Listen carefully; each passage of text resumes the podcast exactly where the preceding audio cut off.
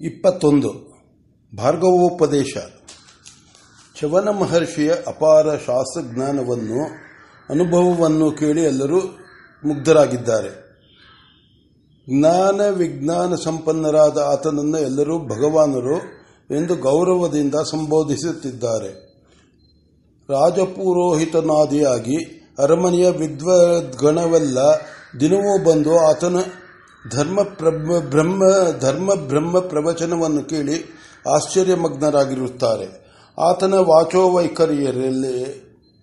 ವಾಚೋವೈಖರಿ ಇರಲಿ ಆ ಪ್ರವಚನ ಆ ಪ್ರವಚನವನ್ನು ಆಲಿಸುವವರ ಮನಸ್ಸಿನಲ್ಲಿ ಮೂಡುವ ಪ್ರಶ್ನೆಗಳು, ಮುಂಗಾರು ಮಳೆಯಲ್ಲಿ ನೆನೆದು ನೆಲದಿಂದ ಎದ್ದ ಬಿಸಿಯು ಅದೇ ಮಳೆಯಿಂದ ಇಂಗುವಂತೆ ಹುಟ್ಟು ಹುಟ್ಟುತ್ತಿದ್ದ ಹಾಗೆಯೇ ಅಲ್ಲಿಯೇ ಸಮಾಧಾನವನ್ನು ಹೊಂದುತ್ತವೆ.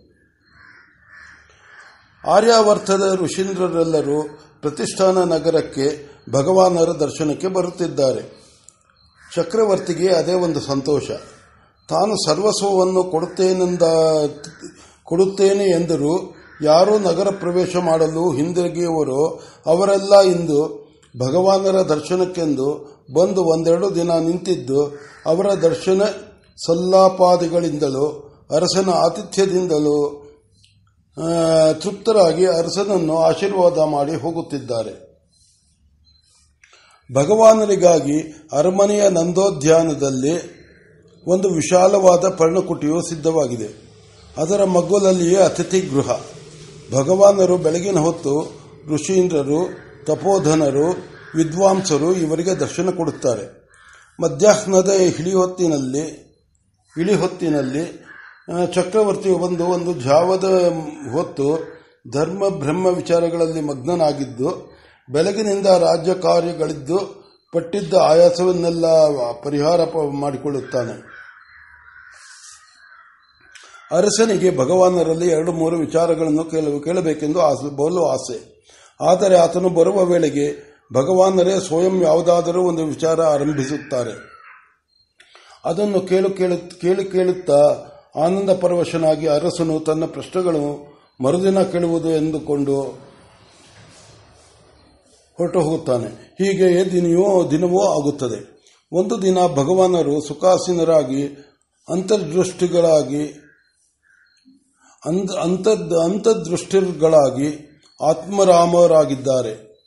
ಆತ್ಮಾರಾಮರಾಗಿದ್ದಾರೆ. ಚಕ್ರವರ್ತಿಯು ರಾಜದೂತನನ್ನು ಹಿಂದಿಟ್ಟುಕೊಂಡು ಏಕಾಕಿಯಾಗಿ ಬಂದು ಪರ್ಣಕುಟಿಯ ಬಾಗಿಲಲ್ಲಿ ನಿಂತಿದ್ದಾನೆ. ಅವರಿರುವ ಸ್ಥಿತಿಯನ್ನು ಕಂಡು ಅವರ ಆ ಸಮಾಧಿಯನ್ನು ಭಂಗಪಡಿಸಲು ಇಷ್ಟವಿಲ್ಲದೆ ದೂರದಿಂದಲೇ ನಮಸ್ಕಾರ ಮಾಡಿ ಕೊಂಚ ಮರೆಯಾಗಿ ತೃಣಾಸನದಲ್ಲಿ ಕುಳಿತಿದ್ದಾನೆ. ಸಭಾಕಾಲವು ಇನ್ನೂ ಬಂದಿಲ್ಲ. ಅಷ್ಟು ಹೊತ್ತಾಯಿತು. ಸೂರ್ಯನು ಪಶ್ಚಿಮದಲ್ಲಿ ಇಳಿಯುತ್ತಾ ಪ್ರಸರಿಸಿದ್ದ ಕಿರಣಗಳನ್ನು ಉಪಸಂಹಾರ ಮಾಡುವ ಕಾಲ ಬಂದಿತು. ಬಿಸಿಲು ತಂಪಿತು. ಇನ್ನಷ್ಟು ಹೊತ್ತಾದರೆ ಋತ್ವಿಕ್ ಪುರೋಹಿತರು ಭಗವಾನರನ್ನು ಧರ್ಮಸಭೆಗೆ ಕರೆದುಕೊಂಡು ಹೋಗಲು ಬರುತ್ತಾರೆ. ಅವರು ಬಹಿರ್ಮುಖಗಳಾಗಿ, ಅವರೂ ಬಹಿರ್ಮುಖ ಮುಖಿಗಳಾದರು. ಶುದ್ಧಾಚಮನ ಮಾಡಿ ಚಕ್ರವರ್ತಿಯನ್ನು ಸಮ್ಮುಖಕ್ಕೆ ಕರೆದರು. ಆತನು ಬಂದು ನಮಸ್ಕಾರ ಮಾಡಿ ಕುಳಿತನು. ಬ್ರಹ್ಮರ್ಷಿಗಳು ತಾವೇ ಮಾತನಾಡುತ್ತಾ, ಏನು ಮಹಾರಾಜ, ನೀನು ಬರಬೇಕಾಗಿತ್ತೇ? ಈ ದಿನ ನಿನ್ನನ್ನು ಕೇಳಿ ನಿನ್ನ ಮನಸ್ಸಿನಲ್ಲಿರುವ ವಿಚಾರವನ್ನೇ ಆರಂಭಿಸಬೇಕು ಎಂದಿದ್ದೇನೆ. ಸರಿ ತಾನೇ ಎಂದು ಕೇಳಿದನು. ಅರಸನು ವಿನಯದಿಂದ, ಅದು ನನ್ನ ಭಾಗ್ಯ ಎಂದನು. ಇಂದು ನಾನು ಇಲ್ಲಿಂದ ಹೊರಡುವ ಕಾಲ ಬಂದಿದೆ. ಬ್ರಾಹ್ಮಣನು ಭೋಗಗಳಿಗೆ ವಶ ವಶನಾಗಬಾರದು. ಭೋಗ ಲಾಲಸೆಯು ಇಂದ್ರಿಯಗಳಲ್ಲಿ ಬೇರೂರಿದ್ದರೆ ಅವು ದುಷ್ಪಾಶ್ವಗಳಂತೆ ಕೈ ಮೀರುವವು. ದುಷ್ಟಾಶ್ವಗಳಂತೆ ಕೈ ಮೀರುವುವು. ಇಂದ್ರಿಯಗಳನ್ನು ಅಧೀನದಲ್ಲಿಟ್ಟುಕೊಳ್ಳದೆ ಅವುಗಳನ್ನು ಅಧೀನನಾದವನ ತೇಜಸ್ಸು ಹಸಿಯ ಮಡಿಕೆಯಲ್ಲಿಟ್ಟ ನೀರಿನಂತೆ ಜಾರಿ ಹೋಗುವುದು. ಹಾಗೆ ಆಗಬಾರದು. ಬ್ರಾಹ್ಮಣನು ಯಾವಾಗಲೂ ಆತ್ಮ ತೇಜಸ್ಸನ್ನು ವಿವೃದ್ಧಿ ಮಾಡಬೇಕು, ಮಾಡುತ್ತಿರಬೇಕು. ಇಲ್ಲಿಯೂ ತಾವು ಮಾಡುತ್ತಿರಬೇಕು.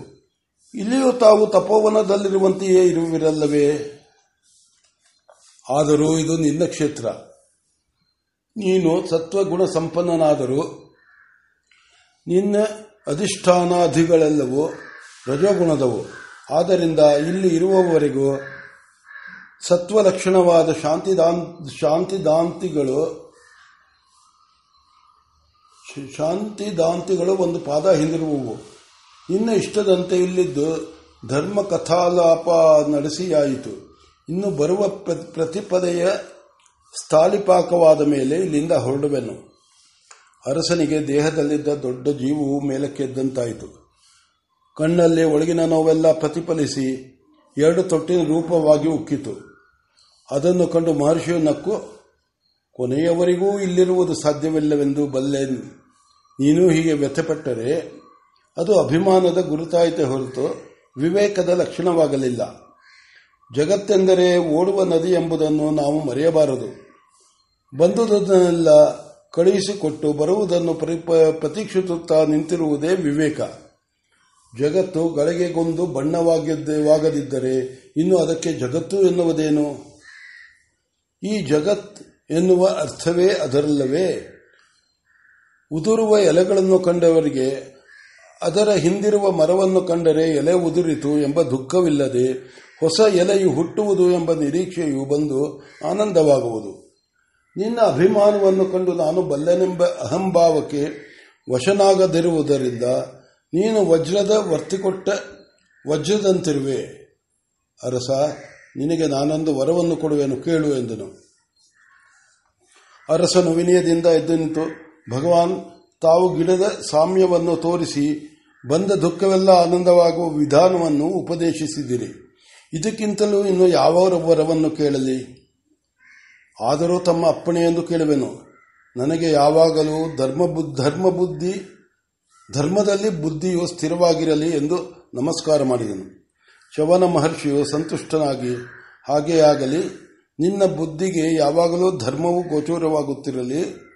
ಆದರೆ ಇತರರಿಗೆ ಹೇಳಬೇಕಾಗಿ ಬಂದಲ್ಲಿ, ಅವರು ಕೇಳಿದಾಗ ಸಕಾರಣವಾಗಿ ಅವರ ಮನಸ್ಸಿಗೊಪ್ಪುವಂತೆ ವಿಶದವಾಗಿ ಹೇಳಬೇಕು. ಇಲ್ಲವಾದರೆ ಅದನ್ನು ಧರ್ಮ, ಧರ್ಮದೇವನು ಒಪ್ಪುವುದಿಲ್ಲ. ಅದು ನೆನಪಿರಲಿ ಎಂದು ಅನುಗ್ರಹ ಮಾಡಿದನು. ಆ ವೇಳೆಗೆ ವಾಲಗದ ಸದ್ದು ಆಗಿ ಅದು ಮೃದುಂಗದ ನಾದದೊಡನೆ ಸೇರಿ ಪರ್ಣಶಾಲೆಯವರೆಗೂ ಬಂದು ಬ್ರಹ್ಮರ್ಷಿ ರಾಜರ್ಷಿಗಳಿಬ್ಬರನ್ನು ಎಚ್ಚರಗೊಳಿಸಿತು. ಮಂಗಳವಾದ್ಯ ಶ್ರವಣದಿಂದ ಜಾಗೃತವಾದ ಲೋಕವಾಸನೆಯನ್ನು ಅನುಸರಿಸಿ ಅವರು ಮುಂದಿನ ಕಾರ್ಯಕ್ಕೆ ಸಿದ್ಧರಾದರು. ಋತ್ವಿಕ್ ಪುರೋಹಿತರು ಬಂದು ಯಥಾವಿಹಿತವಾಗಿ ದರ್ಶನ ಮಾಡಿ ಇಬ್ಬರನ್ನು ಸಭಾಮಂಟಪಕ್ಕೆ ಕರೆದುಕೊಂಡು ಹೋದರು. ಸಭೆಯ ಮಧ್ಯದಲ್ಲಿ ವಿರಚಿತವಾಗಿದ್ದ ಕಮಲಾಸನದ ಮೇಲೆ ಪದ್ಮಾಸನದಲ್ಲಿ ಚ್ಯವನ ಭಗವಾನರು ಕುಳಿತರು. ಅವರ ಬಲಗಡೆ ಬೆಳ್ಳಿಯ ಭದ್ರಾಸನ, ಭದ್ರಾಸನದಲ್ಲಿ ವೀರಾಸನದಲ್ಲಿ ಅರಸನು ಕುಳಿತನು. ಮಂತ್ರಿ ಪುರೋಹಿತರಾದಿಯಾಗಿ ಸಭಿಕರೆಲ್ಲರೂ ಎಂದಿನಂತೆ ತಮ್ಮ ತಮ್ಮ ಆಸನಗಳಲ್ಲಿ ಕುಳಿತರು. ರಾಜಸ್ತ್ರೀಯರು, ರಾಜಾಧಿಕಾರಿಗಳು ಧರಿಸಿರುವ ಜೀವ ರತ್ನಾಭರಣಗಳ ಕಾಂತಿಯು ಇಳಿಯುತ್ತಿರುವಂತೆ, ಇಳಿಯುತ್ತಿರುವ ಸೂರ್ಯನ ಬಿಸಿಲನ್ನು ಬಿಸಿಲನ್ನು ಹಿಡಿದು ತಂದು ಶೇಖರಿಸುತ್ತಿರುವ ಕೀರ್ಣಖಂಡಗಳು ಎಂಬಂತೆ ಪ್ರಜ್ವಲಿಸುತ್ತಿದ್ದವು. ಸಭಿಕರು ಧರಿಸಿರುವ ಪುಷ್ಪಮಾಲೆಗಳ ಸುಗಂಧವು ಸಜ್ಜನರ ಮನಸ್ಸಿನ ನಿರ್ವಿಷಯಾನಂದದಂತೆ ಸರ್ವವ್ಯಾಪಿಯಾಗಿ ಎಲ್ಲರನ್ನೂ ದೇವಲೋಕಕ್ಕೆ ಕರೆದೊಯ್ಯುವ ವಿಮಾನವೋ ಎಂಬಂತೆ ಮೇಲಕ್ಕೆ ಚುಮ್ಮುತ್ತಿತ್ತು. ತೇಜಸ್ವಿಯಾದ ಅರಸನ ಪ್ರಭಾವದ ಮುಂದೆ ನಿಷ್ಪ್ರಭರಾಗಿ, ವಿನೀತರಾಗಿ, ನ್ಯಾಯಬದ್ಧರಾಗುವ ಸಾಹಸಿಗಳಂತೆ, ಆಚಾರದಂತೆ ಇಟ್ಟಿದ್ದ ತುಪ್ಪದ ದೀಪಗಳು ರತ್ನಾಭರಣಗಳ ಕಾಂತಿಗೆ ಸೋತಂತೆ ಮಂಕಾಗಿ ಪಂಚ ಬದ್ಧವಾಗಿ ಉರಿಯುತ್ತಿದ್ದವು. ಧೂಪದಾನಿಗಳು ನಡೆಯಲಿರುವ ಧರ್ಮಕಥಾಶ್ರವಣದಿಂದ ತೃಪ್ತವಾಗಿಯೋ ವಾಗಿವೆಯೋ ಎಂಬಂತೆ ಸಂತೋಷದಿಂದ ಧೂಪ ಮೇಘಗಳನ್ನು ಸೃಜಿಸುತ್ತಿದ್ದವು. ಕೈವಾರಿಗಳು ತಮ್ಮ ದೃಢತಾ ಸ್ವರದಿಂದ ಸಭೆಯನ್ನು ಎಚ್ಚರಿಸಿದ ಮೇಲೆ ಬ್ರಹ್ಮರ್ಷಿಗಳು ಘಂಟಾನಾದದಂತಹ ಗಂಭೀರ ಮನೋಹರವಾದ ಕಂಠವು ಕೇಳಿಸಿತು. ಪ್ರಚನವು ಆರಂಭಿಸಿತು. ಭಗವಾನರು ಆರಂಭಿಸಿದರು. ನಾವು ಇಲ್ಲಿಂದ ಹೊರಡುವ ಕಾಲವು ಸನ್ನಿಹಿತವಾಗಿದೆ.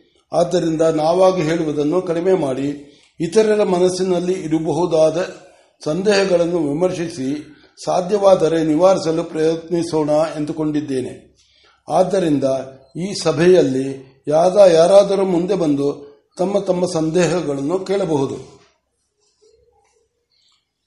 ರಾಜನ ರಾಜನು ಪುರೋಹಿತನ ಮುಖವನ್ನು ಪುರೋಹಿತನ ಮುಖವನ್ನು ನೋಡಿದನು. ಆತನು ಅದನ್ನು ಅರ್ಥ ಮಾಡಿಕೊಂಡು ಎದ್ದು ನಿಂತು, ಆಡಂಬರವಿಲ್ಲದ ಸುಲಭವಾದ, ಹಗುರವಾದ ಆತನ ಉಡುಪಿನಂತೆಯೇ ಆತನು ಸರಳವಾಗಿ ಸಹಜವಾಗಿ ಪ್ರಶ್ನೆ ಮಾಡಿದನು. ಭಗವಾನ್ ಧರ್ಮಕ್ಕೆ ಜಯವಾಗಲಿ. ಕೇಳುವ ನಮಗೂ ಹೇಳುವ ತಮಗೂ ಈ ವಿಷಯವನ್ನು ಆಲಿಸುವ ಈ ಸಭೆಯವರಿಗೂ ಮಂಗಳವಾಗಲಿ. ತಾವು ಹೇಳುವುದು ನಮಗೆ ಅರ್ಥವಾಗಲಿ. ದೇವ, ಸಂದೇಹಗಳು ಬರುವುದೇಕೆ? ಭಗವಾನರು ನಕ್ಕರು. ಬ್ರಹ್ಮನ್ ನೀರಿನ ಸ್ವಭಾವ ಅಲಿಯುತ್ತಿರುವುದು. ನೀರು ಅಲೆಗಳನ್ನು ಸೃಷ್ಟಿಸಬೇಕೆಂದು ಪ್ರಯತ್ನ ಮಾಡಿ ಅಲೆಗಳನ್ನು ಎಸೆಯುವುದಿಲ್ಲ.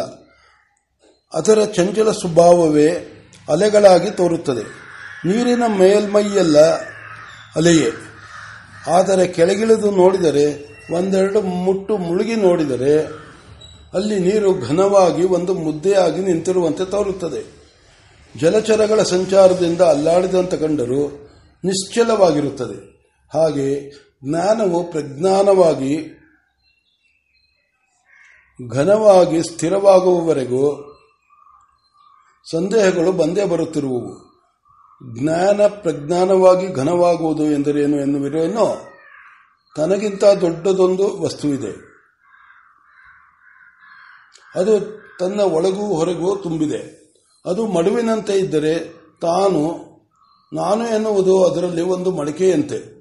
ನೀರಿನಲ್ಲಿ ಮುಳುಗಿದ ಮಡಿಕೆಯಲ್ಲಿರುವ ನೀರು, ಅದರ ಹೊರಗಿರುವ ನೀರು ಏಕರಸವೆಂಬ ಅರಿವೇ ಜ್ಞಾನ. ಆ ಅರಿವು ಬಲಿತು, ನೀರನ್ನು ತುಂಬಿಕೊಂಡಿರುವ ಮಡಿಕೆಯು, ಅದರಲ್ಲಿರುವ ನೀರು ಬೇರೆ ಬೇರೆ ಎಂಬುದನ್ನು ತಿಳಿದುಕೊಳ್ಳುವುದು ವಿಜ್ಞಾನ. ಬಾಯಲ್ಲಿ ಒತ್ತಿರಿಸಿಕೊಂಡಿರುವ ತಂಬೂಲವು ತನ್ನ ಇರುವಿಕೆಯನ್ನು ಮರೆಯಲು ಎಡೆಯನ್ನು ಕೊಡದೇ ಇರುವಂತೆ ವಿಜ್ಞಾನವು ವಿಜ್ಞಾನವು ಮರೆಯದೇ ಅರಿವೇ ಆಗಿ ಘಟವು ಬೇರೆ. ಅದರಲ್ಲಿರುವ ಚೇತನವೇ ಬೇರೆ. ಎಂಬ ನಿಶ್ಚಯ ಜ್ಞಾನವು ಸಂತತವಾಗಿ ಉರಿಯುತ್ತಿರುವ ದೀಪದ ಬೆಳಕಿನಂತೆ ಅವಕಾಶವಿದ್ದೆಡೆ ಎಲ್ಲ ಎಲ್ಲೆಲ್ಲ ತುಂಬಿರುವುದೇ ಪ್ರಜ್ಞಾನ. ಅದನ್ನು ಮರೆಯದೆ ವ್ಯವಹಾರ ಮಾಡುತ್ತಿರುವುದೇ ಪ್ರಜ್ಞಾನ ಘನದಲ್ಲಿರುವುದು. ಅಂತಹ ಪ್ರಜ್ಞಾನ ಘನದಲ್ಲಿ ಪ್ರವೇಶವಾಗುವವರೆಗೂ ಸಂದೇಹಗಳು. ಅದು ಬಿಡುವಂತಿಲ್ಲ. ತುಂಬಿದ ಕತ್ತಲಿನಲ್ಲಿ ಕಣ್ಣು ಕಾಣದೆ ಹೋದಾಗಲೂ ಸಂದೇಹಗಳಿಲ್ಲ. ನಡುಹಗಲಿನಲ್ಲಿ ಬೆಳಕು ತಾನೇ ತಾನಾಗಿರುವಾಗಲೂ ಸಂದೇಹವಿಲ್ಲ. ಬೆಳಕು ಕತ್ತಲುಗಳು ಒಂದರಲ್ಲಿ ಒಂದು ವ್ಯಾಪ್ತವಾದಾಗ ಸಂದೇಹಗಳು ಹಾವೋ ಹುಲ್ಲಿನ ಹರಿವಿಯೋ ಎಂದು ಸಂದೇಹ ಪಡುವುದು ಸಂಜೆಯ ಕಾಳವಳದಲ್ಲಿ ಮಾತ್ರ. ಹಾಗೆ ಅರಿವು ಬಂದು ಬಲಿತು ಹೆಪ್ಪುಗಟ್ಟಿ ಮುದ್ದೆಯಾಗುವವರೆಗೂ ಸಂದೇಹವು ತಪ್ಪುವುದಿಲ್ಲ. ಮನಸ್ಸಿನ ಅಪೂರ್ಣತೆಯ ಅಪೂರ್ಣತೆಯೇ ಜ್ಞಾನದ ದೌರ್ಬಲ್ಯವೇ ಸಂದೇಹ. ಅಲ್ಲದೆ ಸಂದೇಹವು ಬಂದರೆ ಸಂದೇಹವು ಬಂದರೆ ಏಕೆ ಒದ್ದಾಡಬೇಕು? ಆ ಸಂದೇಹದ ಹಿಂದೆಯೇ ಸಿದ್ಧಾಂತವೂ ಇದ್ದೇ ಇರುತ್ತದೆ. ಹಾಗೆಂದರೆ ಅರ್ಥವಾಗಲಿಲ್ಲ. ಭಗವಾನರು ದಯಮಾಡಿ ಅದನ್ನು ಇನ್ನು ವಿಶದವಾಗಿ ಹೇಳಬೇಕು. ಆಗಲಿ, ಮನಸ್ಸಿಗೆ ಅರಿವು ಮರೆವು ಎಂದು ಎರಡು ಮುಖ. ನಕ್ಷತ್ರಗಳಲ್ಲಿ ಕೆಲವು ಕೆಂಪು ನೀಲಿ ಬೆಳಕುಗಳನ್ನು ಚೆಲ್ಲುತ್ತಾ ಒಂದು ಗಳಿಗೆ ಹಾಗೆ, ಒಂದು ಗಳಿಗೆ ಹೀಗೆ ಕಾಣುವಂತೆ ಮನಸ್ಸಿನಲ್ಲಿ ಈ ಎರಡು ಮುಖಗಳಲ್ಲಿ ಒಂದೊಂದನ್ನು ತೋರುತ್ತಿರುತ್ತದೆ. ಅರಿವಿನ ಮುಖ ಕಂಡಾಗ ಅರಿತೆವು ಎನ್ನುತ್ತೇವೆ. ಮರೆವಿನ ಮುಖ ಕಂಡಾಗ ಮರೆತೆವು ಎಂದುಕೊಳ್ಳುತ್ತೇವೆ. ಮರೆವು ಅರಿವುಗಳ ಒಂದರಲ್ಲಿ ಒಂದು ವ್ಯಾಪಿಸಿದಾಗ, ಮರೆವೋ ಅರಿವೋ ಎಂಬ ನಿಶ್ಚಯ, ನಿಶ್ಚಯವಿಲ್ಲದಾಗ ಸಂದೇಹ. ನೀರಲ್ಲಿ ನೀರಿನಲ್ಲಿ ಬಿದ್ದ ಪ್ರಾಣಿಯು ಸುಮ್ಮನೆ ಕೈಕಾಲು ಬಡಿಯುತ್ತಿದ್ದರೆ ತಪ್ಪದೇ ದಡಕ್ಕೆ ಬಂದು ಸೇರಿಕೊಳ್ಳುವಂತೆ ತಲೆದೋರಿದ ಸಂದಾಹ ಸಂದೇಹವನ್ನು ಮತಿಸುತ್ತಿದ್ದರೆ ಮರವಿನ ಮುಖವು ತಿರುಗಿ ಅರಿವಿನ ಮುಖವು ಕಾಣಿಸುವುದು. ಮುಖವು ತಿರುಗಿ ಅರಿವಿನ ಮುಖವು ಕಾಣಿಸುವುದು. ಮರವೇ ಅರಿವು, ಮರವೇ ಅರಿವಾಗುವುದಾದರೆ ಗುರುವಿನ ಉಪದೇಶ ಬೇಕೇ, ಇದು ಬೇಕು ಎನ್ನುವುದಕ್ಕೆ ಮರಿಗೆ ಹಾರುವುದನ್ನು ತಾಯಿ ಹಕ್ಕಿ ಕಳಿಸಿಕೊಡುವಂತೆ ಗುರುವು ಉಪದೇಶ ಮಾಡಿ ಉದ್ಧರಿಸುವರು. ಆದರೆ ಅದೇ ಹಕ್ಕಿಯು ಹಸುವಿಗೋ ಹುಡುಗನಿಗೋ ಹಾರುವುದನ್ನು ಕಲಿಸಲು ಸಾಧ್ಯವೇ? ಅದರಂತೆ ಉಪದೇಶವು ಮನಸ್ಸಿನಲ್ಲಿ ಅವ್ಯಕ್ತವಾಗಿರುವುದನ್ನು ವ್ಯಕ್ತಪಡಿಸುವುದು, ಬಾವಿಯಲ್ಲಿರುವ ನೀರನ್ನು ಸೇದಿ ಹೊಯ್ದು ತಾಪವನ್ನು ಆರಿಸುವಂತೆ ಶಿಷ್ಯನ ಮರವಿನ ಮೇಲೆ ತನ್ನ ಅರಿವನ್ನು ಅರಿವಿನ ಬೆಳಕನ್ನು ಚೆಲ್ಲಿ ಅದನ್ನೇ ಅರಿವು ಮಾಡಿ ತೋರಿಸುವವನು ಗುರುವು. ಅಲ್ಲಿ ಇಲ್ಲದ ಅರಿವನ್ನು ಆತನು ತಂದು ತುಂಬುವುದಿಲ್ಲ. ಈ ದೃಷ್ಟಿಯಿಂದ ನೋಡಿದರೆ ಆಗ ಸಂದೇಹವು ಅರಿವು ಮರೆವುಗಳ ಸಂಧಿಸ್ಥಾನ. ಶ್ರದ್ಧಾವಂತನು ಮರೆವಿನ ಮೇರೆಯನ್ನು ಮೀರಿ ಅರಿವನ್ನು ತಟ್ಟುವನು. ಉಯ್ಯಾಲೆಯು ತೂಗುತ್ತಿರುವಾಗ ತನಗೆ ಬೇಕಾದ ಕಡೆಗೆ ಹಾರಬಹುದು. ಅದು ಹೇಗೋ ಹಾಗೆ ಇಲ್ಲಿಯೂ, ಸಂದೇಹದಲ್ಲಿಯೂ ಹಾಗೂ ಎನ್ನಬಹುದು ಹೀಗೂ ಆಗಬಹುದು ಗುರುವನ್ನು ಪಡೆದವನು ತಪ್ಪದೆ ಅರಿವಿನ ಕಡೆಗೆಯೇ ತಿರುಗುವನು. ಹಾದಿ ಬಲ್ಲವನ ಹಿಂದೆ ಹೋದವನಿಗೆ ಹಾದಿ ತಪ್ಪುವ ಭೀತಿಯುಂಟೆ. ಅದರಂತೆ ಪುರೋಹಿತನು ಕೈ ಮುಗಿದು ತನ್ನ ಆಸನದಲ್ಲಿ ಕುಳಿತುಕೊಂಡನು. ರಾಜಗುರುವು ಚಕ್ರವರ್ತಿಯ ಅಪ್ಪಣೆ ಪಡೆದು ಎದ್ದು ನಿಂತನು. ಕೇಳಿದನು. ಭಗವಾನ್, ನಾವು ಮನುಷ್ಯರು, ನಮಗೆ ಸತ್ಯ ದರ್ಶನವು ಆಗುವುದು ಹೇಗೆ ಅಪ್ಪಣೆಯಾಗಬೇಕು? ಭಗವಾನರು ಮಂದಸ್ಮಿತವದರ ವದನರಾಗಿ ಮತ್ತೆ ಹೇಳಿದರು. ರಾಜಗುರುಗಳ ಪ್ರಶ್ನವು ಚೆನ್ನಾಗಿದೆ. ಸತ್ಯ ದರ್ಶನವು ಎಲ್ಲರಿಗಿಂತ ಹೆಚ್ಚಾಗಿ ದಂಡ್ಯರನ್ನು ದಂಡಿಸುವ ರಾಜನಿಗೂ, ಆ ರಾಜನಿಗೆ ಮಾರ್ಗದರ್ಶಿಯಾದ ರಾಜಗುರುವಿಗೂ ಬೇಕಾದುದು. ಆದುದರಿಂದ ತಾವು ಈ ಪ್ರಶ್ನವನ್ನು ಕೇಳಿದುದು ಪರಮ ಸಾಧುವಾಯಿತು. ಆಗಲಿ ಹೇಳೋಣ. ಸತ್ಯಕ್ಕೆ ಎರಡು ರೂಪ. ಇಂದ್ರಿಯ ಗೋಚರವಾಗುವ ರೂಪವೊಂದು, ಅದು ಚರರೂಪ. ಇಂದ್ರಿಯ ಗೋಚರವಾಗದ ಸ್ಥಿರ ರೂಪವೊಂದು, ಚರರೂಪವು ಸ್ಥಿರರೂಪದ ಪ್ರತಿಬಿಂಬ. ಲೋಕವೆಲ್ಲವೂ ಅರಿತಿರುವುದು ಈ ಚರರೂಪವನ್ನು ಅಲೆಗಳಂತೆ ಚಂಚಲವಾದುದು ಇದು. ಹೊತ್ತು ಹೊತ್ತಿಗೆ ಹೊಸತಾ ಹೊಸ ಹೊಸತಾಗುತ್ತಿರುವುದು ಇದರ ಸ್ವಭಾವ, ಇದು ದೇಶ ದೇಶಕ್ಕೂ ಬೇರೆಯಾಗುತ್ತಿರುವುದು. ಅಷ್ಟೇನು? ಸಂಗೀತದಂತೆಯೇ ನಿಮ್ಮ ರುಚಿಯಾದ ಸಂಗೀತ, ರುಚಿಯಿಂದ ಸಂಗೀತಕ್ಕೆ ಬೆಲೆ.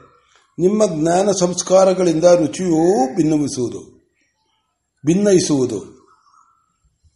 ಹಾಗೆ ಹುಡುಗನಿಗೆ, ತರುಣನಿಗೆ, ವೃದ್ಧನಿಗೆ ಸತ್ಯವು ಬೇರೆ ಬೇರೆಯಾಗುವುದು. ಆದರೆ ಆ ಸ್ಥಿರ ರೂಪವಾದ ಸತ್ಯವಿದೆಯಲ್ಲ, ಅದು ಬೇರೆ. ಅದು ಎಲ್ಲರಿಗೂ ಎಲ್ಲ ದೇಶದಲ್ಲಿಯೂ, ಎಲ್ಲ ಕಾಲಗಳಲ್ಲಿಯೂ ಒಂದೇ. ಈ ಲೋಕದಲ್ಲಿ ಅದು ಧರ್ಮವಾಗಿ ಗೋಚರವಾಗುವುದು. ಧರ್ಮವು ಸತ್ಯದ ಚರರೂಪದಲ್ಲಿ ಸ್ಥಿರ ರೂಪವನ್ನು ಆರಾಧಿಸುವಿಕೆ. ಅದಕ್ಕೆ ಚರರೂಪಕ್ಕಿರುವಷ್ಟು ಮುಖಗಳುಂಟು. ಆದ್ದರಿಂದಲೇ ಧರ್ಮವು ವ್ಯಕ್ತಿಗಳಿಗೆ, ಕಾಲಗಳಿಗೆ, ದೇಶಗಳಿಗೆ ಬೇರೆ ಬೇರೆಯಾದರೂ ಎಲ್ಲರಿಗೂ ಅನ್ವಯಿಸುವುದು.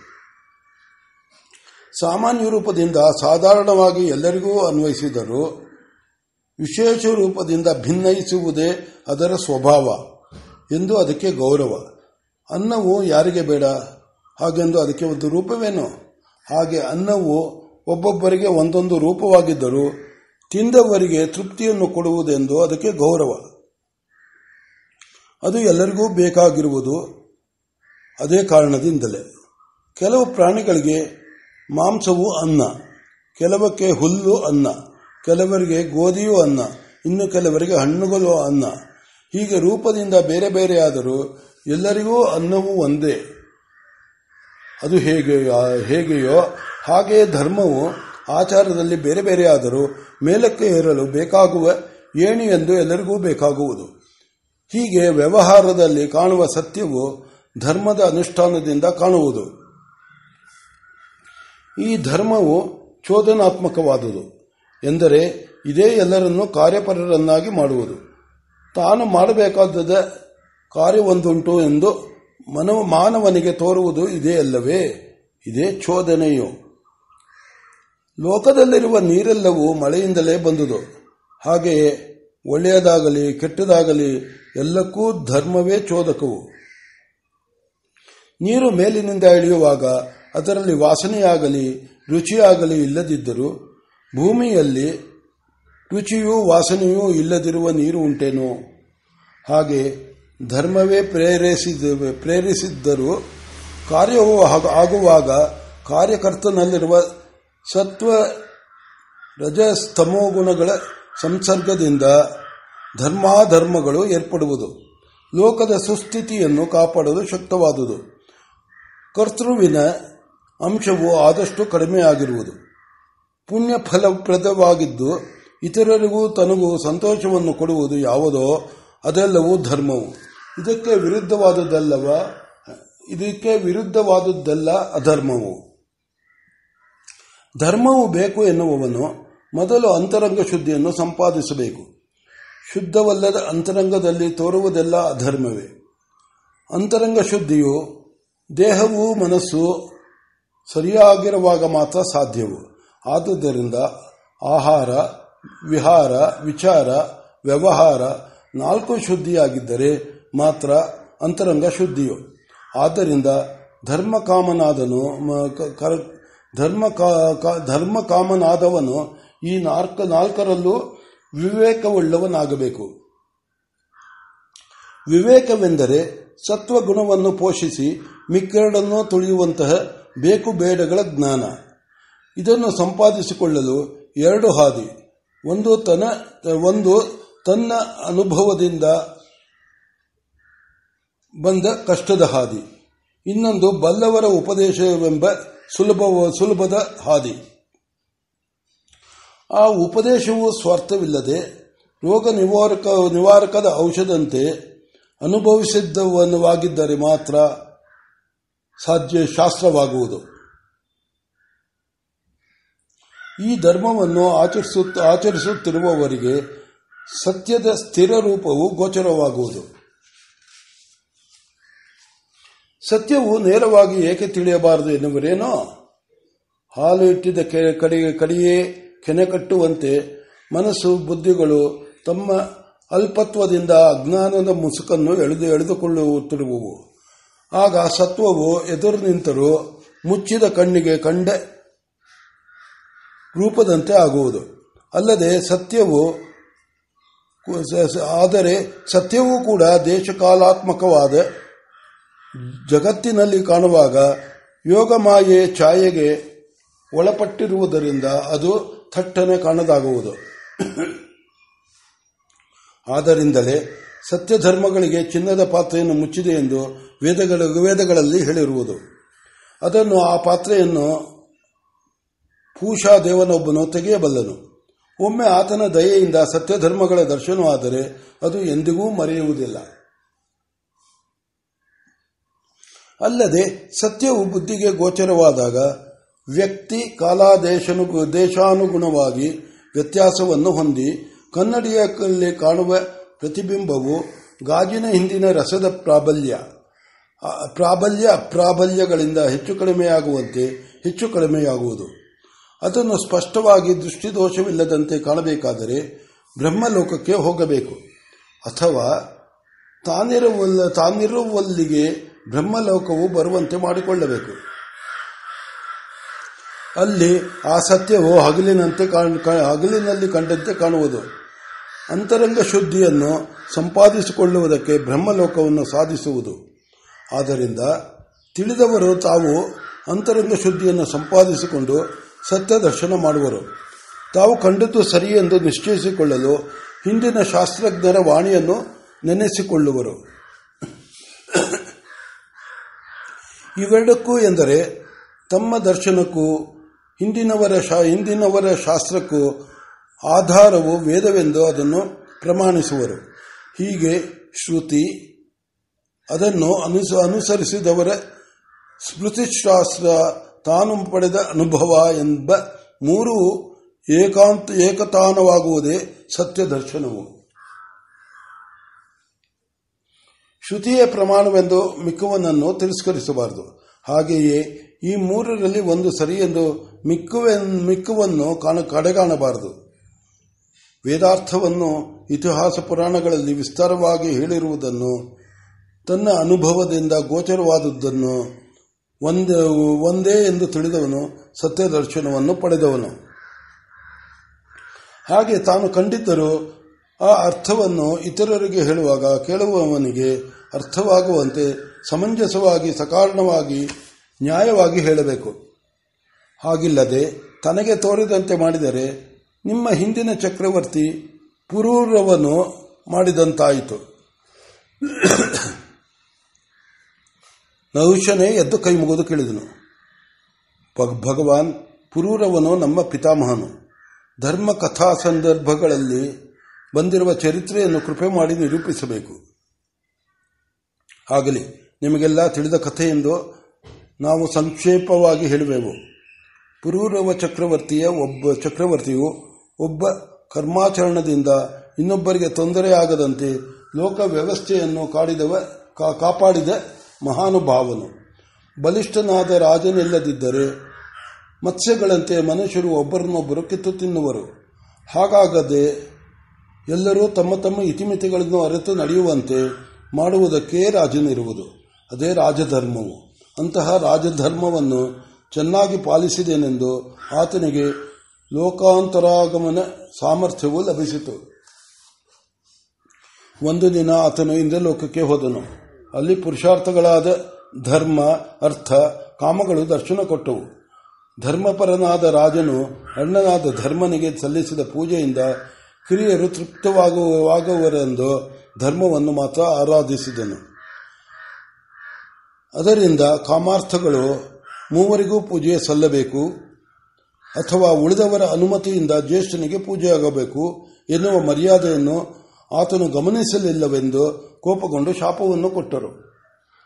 ಆತನು ಕಾಮಶಾಪದಿಂದ, ವಿರಹದಿಂದ ಕಂದಿ, ಅರ್ಥಶಾಪದಿಂದ, ಲೋಭದಿಂದ ಕಂಗೆಟ್ಟು ಒದ್ದಾಡಿದ ಕಥೆಯನ್ನು ನೀವೆಲ್ಲ ಬಲ್ಲಿರಿ. ಅದರಂತೆ ಮರ್ಯಾದೆಯನ್ನು ಮೀರದೆ ಪ್ರೇಯಸ್ಸಿಗೆ ಪ್ರೇಯಸ್ಸಿಗೆ ಲೋಪ ಬರದಂತೆ ಶ್ರೇಯಸ್ಸನ್ನು ಆರಾಧಿಸುತ್ತಾ ವ್ಯವಹಾರದಲ್ಲಿ ತನ್ನ ಮತ್ತು ಇತರರ ಯೋಗಕ್ಷೇಮಗಳನ್ನು ನಿರ್ವಹಿಸುವುದೇ ಧರ್ಮವು. ಅದೇ ಸತ್ಯ ಧರ್ಮ ದರ್ಶನದ ಸಾಧನವು. ಭಗವಾನರ ವಚನವನ್ನು ಕೇಳಿ ಎಲ್ಲರೂ ಸಂತುಷ್ಟರಾದರು. ಸಭೆಯು ಅವರಿಗೆ ಸಲ್ಲಿಸಬೇಕಾದ ಸಮರ್ಚನೆಯನ್ನು ಸಾಂಗವಾಗಿ ಸಲ್ಲಿಸಿ ಕೃತಾರ್ಥವಾಯಿತು.